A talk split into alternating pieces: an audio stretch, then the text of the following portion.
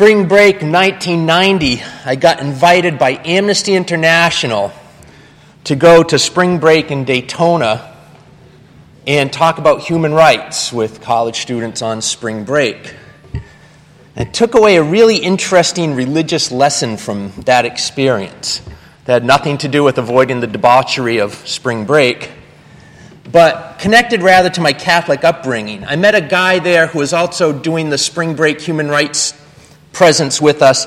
This guy named Rich, and his parents were from Puerto Rico, and he lived in Florida and was there as part of the host team for the college students from around the country who went down. And one night over dinner, he starts telling a story of going to Puerto Rico when he was younger to stay with his grandparents, who spoke no English and lived in a village where very little English was spoken, just Spanish. And he grew up Catholic, and his parents made him go to confession. And his grandmother made him go every week. And he realized about three or four weeks in that the priest spoke no English whatsoever. And so he confessed to the sins of mankind. He made up murders and kidnappings and bank heists and all kinds of stuff. And although I was already at a point in my life where I had realized that all the rules of the Catholic Church that I was brought up with weren't the way to salvation or heaven or holiness, that struck me in such an emotional way like, God, all these rules are really silly. and it, it gave me a great preparation that moment when I finally got to divinity school. And I encountered, in a similar way that really grabbed me, this guy called St. Paul, who wrote a lot of the things that are in the New Testament. And I came to realize that, wow, there's kind of a real dividing line here when he writes about what he calls grace after this conversion experience he has. And uh, want to start there because I think this is a, a turning point, at least in the West, of how we think about the spiritual and the religious and, and grace. And a couple quick things about this guy, St. Paul, because he is often called the source of patriarchy in Christianity and the source of anti Semitism in Christianity. And both of these things I don't think are, are quite true because there's a lot more to him. And I think he's a really interesting person to study. He was a very serious Torah observing Jew from Asia Minor. And of the 13 writings attributed to him, modern scholars will now argue he only actually wrote six of them. Uh, sorry, seven of them. And it's in the six he didn't write that you find a lot of the stuff that people will find a really dislike about him. Um, for example, women shouldn't speak in church, not from one of his authentic letters. And you'll also find things that he did write are either missed or misinterpreted due to our lack of his context. You know, one of the things he does write is there is neither slave nor free, Jew or Gentile, male nor female, all are one. Like most of those early Jesus groups, he was a radical inclusivist. And then you get things like, well, women should cover their heads all the time in church. But remember that it was a custom to cover your head when lighting candles for the Sabbath. So he wasn't imposing something, he was saying make stuff holy all the time. And we miss stuff like that about him. So a little background before you turn turn out anything we say about St. Paul that he's not all bad. Like most people, he's got his good points too. And he's going around about 20 years after Jesus is dead saying all these Jesus following Jewish people are really messed up. They're saying it's not as important to follow all these religious rules and practices we have in the Torah. And they're saying, you know, this guy's the Messiah, and this guy, like, well, he did work on the Sabbath, he healed people. That violates our rules. He hung out with all the ritually unclean people you can possibly imagine. That can't be good. So he's going around arguing against this new movement within his religion until one day. And this is what he says happened to him. And this is the quote from Galatians. You have heard, no doubt, of my earlier life in Judaism. I was violently persecuting the church of God and trying to destroy it. I advanced in Judaism beyond many among my people of my same age, for I was more zealous for the traditions of my ancestors. But when God, who had set me apart before I was born and called me through his grace, was pleased to reveal Jesus to me that I might proclaim him among the Gentiles. You'd almost go over it in passing. But what happens is he has this realization that, hey, maybe they've got something here. Maybe always just following the rules isn't what it's all about. Maybe lots of people who we think are unclean and not good are also okay. 40 to 50 years later, whoever writes the Acts of the Apostles really jazzes up his story. They have a blinding flash of light, and a voice asks him, Why do you persecute me? And then Renaissance, Renaissance artists put him on a horse, falling off a horse. And, but it's like Humpty Dumpty, remember, right? That stuff wasn't in his story. He just said he had an insight. What happened to him? And he continues to write about this and tries and uses this term in all kinds of ways, which I'm not going to get into, but he has a moment of grace. He has a moment of insight, transformation, revelation, connection to a new idea, a new perspective, a new way of understanding that he hadn't had before. These moments are not unique. Moses sees a burning bush. Buddha sits under a tree and gains enlightenment. Mohammed is told to recite what he hears in the quiet of a dark cave and recites the Quran. We all have these moments where, out of the blue, there's a connection, an understanding, a getting it that we didn't have before. And the one Paul had had a really important effect on the history of religion that's come down to us. In the letter to the Romans, he says that we are justified, by which he means made in right relationship to God, through our trust in God. The word in Greek he uses is pisteo, and we translate it faith, but what it means is trust. Our trust in God. We are not made okay or holy or righteous because we follow all the rules, but because we trust God or the experience of the divine or the universe, however we understand it. And we trust that that understanding and experience is so, is true. This is a huge shift. The religion he grew up with was what we called full of retribution theology. If you do what God says and obey God's rules, you are blessed. If you don't do what God says and you disobey God's rules, you are cursed. And a lot of human religious thinking breaks that way. Even our common conception of karma, the song says it, it, it, gets outside of karma, right? Our common conception of karma is, you know, somebody cuts me off in traffic, and two miles down the road, I see that car in an accident. You know, what goes around comes around. You, you get what you deserve. That's not karma. Poetic justice, maybe but not karma. Karma is the accumulation of your life's energy going in a certain direction that will have an influence on your next incarnation. But our common conception of karma is like you do the right thing, you get rewarded, you do the wrong thing, you're cursed. But if it all worked out that way, we'd all pretty much be doomed because all of us make enough mistakes every day to go into this column or that column. But the idea of grace is really different. St. Paul has this idea that he begins, and I think we've built on sense of what if being holy, what if being sacred, a good person, isn't about following the rules or the standard practice? What if it's about trusting that the experience you have of life and beauty and connection and insight is all that's necessary? You're okay because God, however you want to conceive of that, accepts you as being okay just as you are. Done. And he drops the mic and he walks out. Actually, writes a whole bit more stuff. And you can get into him very deeply, and he makes a lot of nuanced and complex arguments.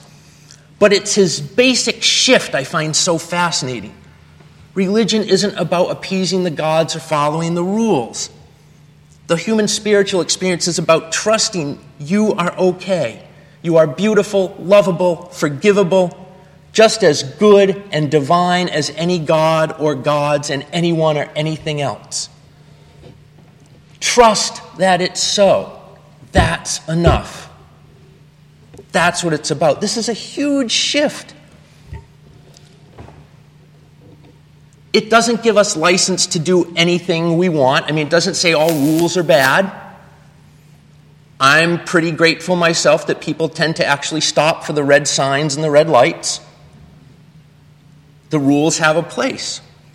In fact, even in his own religion, Paul would say, yeah, don't just throw it all out the window, the Torah, because behaving a certain way, things you take on for yourself, for the rules, make you a certain kind of person. We learned this last Sunday about our environmental practices. That if we don't reuse and recycle and reduce, we're not going to go to hell, we're not an evil person, but we're certainly not walking the talk.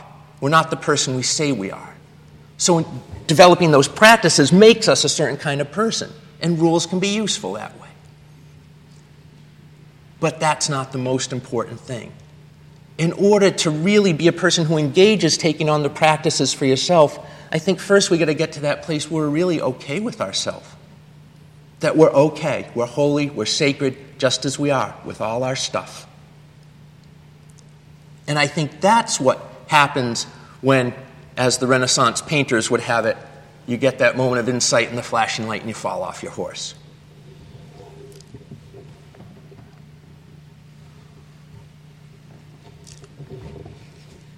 This is not just a Christian framework in the West. Judaism has had its idea of wrestling with grace and how it looks at his rules, its rules with its reform movement and reconstructionist movement.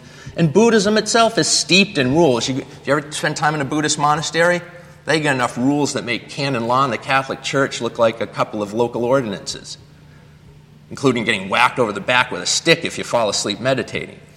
So now we have mindfulness as a widespread general practice. It's gone far beyond the bodhisattvas and the Buddhist temples. We've had this shift from the rules and the obligations being the center to the trust that we're holy being the center. It's an amazing shift. And I think one of its big implications it has, it has as a mirror the shift from guilt to shame, right? Guilt is I've done something wrong. I've broken the rule. I haven't followed the practice. I've done it wrong. And we all do. In a way, I got no problem with guilt. But what grace wants to hold up is there's no place for shame. Shame is you are someone wrong, not you've done something wrong. And grace says there is no such thing, no such thing as someone wrong. That's huge. In fact, it's the underline of our entire universalist tradition. There is no one you can be, no one you are. It doesn't matter the color of your skin, your gender, your gender identity, your ethnic origin, your language, your political opinion, your sexuality, your religion, your emotional health, your physical health, your different or common ability, or any special challenges. You're okay just the way you are. You're holy, sacred, and divine just the way you are as part of everything. Without grace, there is no universalism. Nick Cave and the Bad Seeds sing, Everybody's got a room in God's hotel. Everybody's got a room. You'll never see a sign hanging on the door saying there's no vacancies anymore. And that's what grace and universalism do. Everyone is in. One of our great proponents of universalism, Hosea Ballou, puts it this way, and this is a summary based on my friend Dan Harper. He says, Ballou argued, as finite creatures, human beings are incapable of offending an infinite God. Therefore, he rejected the orthodox argument that the death of Jesus was designed to appease an angry deity and replaced it with the idea that God is eternal love, and all that eternal love seeks is the happiness of humanity. It is not God who must be reconciled to human beings, but human beings who must be reconciled to this idea of God that we are from, embedded in, and part of love. One of the great expressions of grace and universalism that has come our way in contemporary times is Matthew Fox's creation spirituality. And he basically says to us instead of seeing the world in terms of original sin, see it in terms of original blessing. right from the beginning of the Hebrew, Hebrew scriptures. God saw that it was good, not God saw that it was depraved and sinful and horrible and wrong. Right from the beginning, grace is embedded in there. And our tradition in the West has ignored it most of the time for much of history. Instead of thinking of human beings as sinners, grace allows us to see human beings as free creatures who choose to create or destroy, to love or hate. The old way says suffering is the result of sin, but grace says suffering is just part of the cycle of life and death and rebirth and creation. The old ways say we must repent of our sins, but grace says we just need to seek the transformation that comes with learning and hurting and healing and growing. The old way says, obey God the Father and develops patriarchy, but grace says, what's sacred is female and male, and God is mother and child and sister and brother, and equity and dignity and respect is where we find love and grace.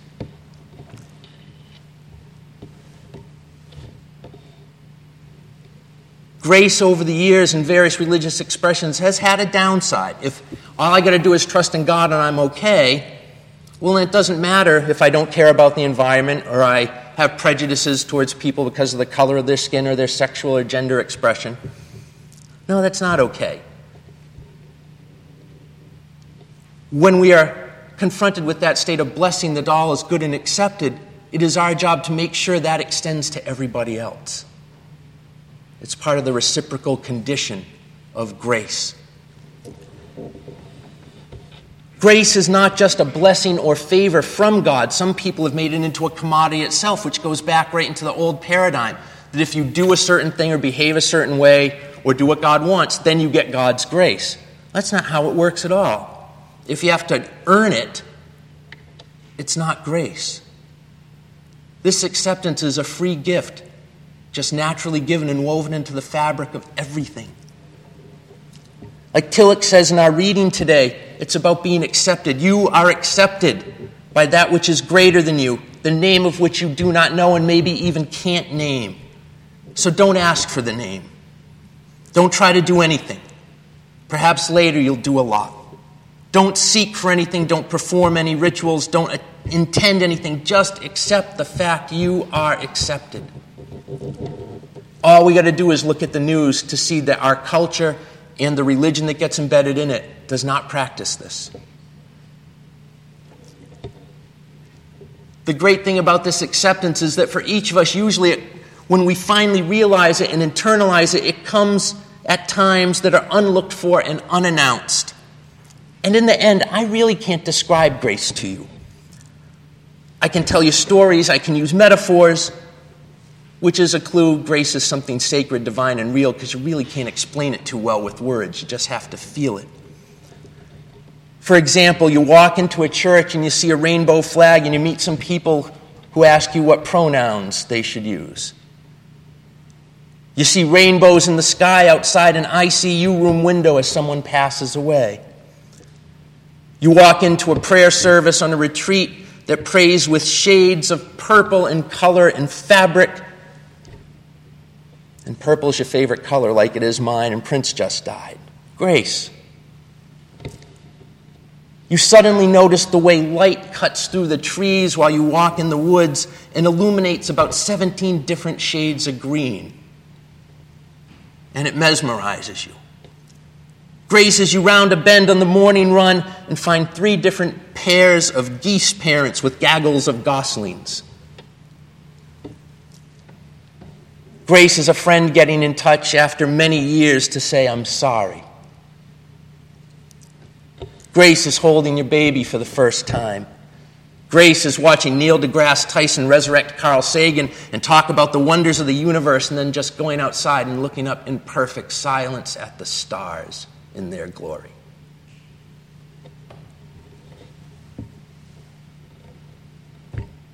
Grace takes the core of human spirituality, trust, and brings it right up to the front where it should be. It makes human spirituality not about religion, about being bound together by certain practices and traditions, not what we believe as we have to give an assent to a dogma or a doctrine, but this just basic spiritual, deep in the soul, can't explain trust that you are okay and the universe is as it is. My trust, my faith is that there is a creative, sustaining, and transforming power at the heart of all that is. Some people call that God, spirit, evolution, wonder, love. Whatever it is, it is full of grace, and I am bound to it in a way I can't fully express to you, even after 15 plus minutes. Grace makes nothing perfect. It doesn't guarantee me an afterlife or make all the details of my life just the way I'd like them right here and now. And sometimes I go days and hours and weeks and months and years without experiencing it on a consistent basis. And then it just seems to happen all the time. The world just seems to vibrate with blessing. St. Paul falls to the ground in a flash of light, and he thinks, huh, Maybe those Jesus people were right. Everyone's good enough for God. No one offends God. God needs to punish nobody. And he experienced grace. And he started wrestling with it. And it's been a central argument in Western religion ever since. Some will tell you it's all evil, fallen, and sinful. And I'll tell you it's all beautiful and blessing and gift. It's all grace. Grace comes when we realize that this existence can be arbitrary at times, but it's not malicious. Frederick Buechner said to people of faith and trust, Welcome to the world. Beautiful and terrible things will happen. Grace says, Don't forget the beautiful part. And maybe grace is only a shift in perspective, a way of putting meaning on random coincidences and focusing on the random acts of kindness and the senseless acts of beauty instead of the hurt and the pain. But still, even so, it's a central, foundational, and important shift. Everyone's accepted. You, me, all of us just as we are, with our good and our bad and our best and our worst and our attendant issues and our baggage and our self doubts. We're all divine. Being human is sacred, and it may not be perfect, but it's all good, and so are we. And that indeed is a thought that changes the world.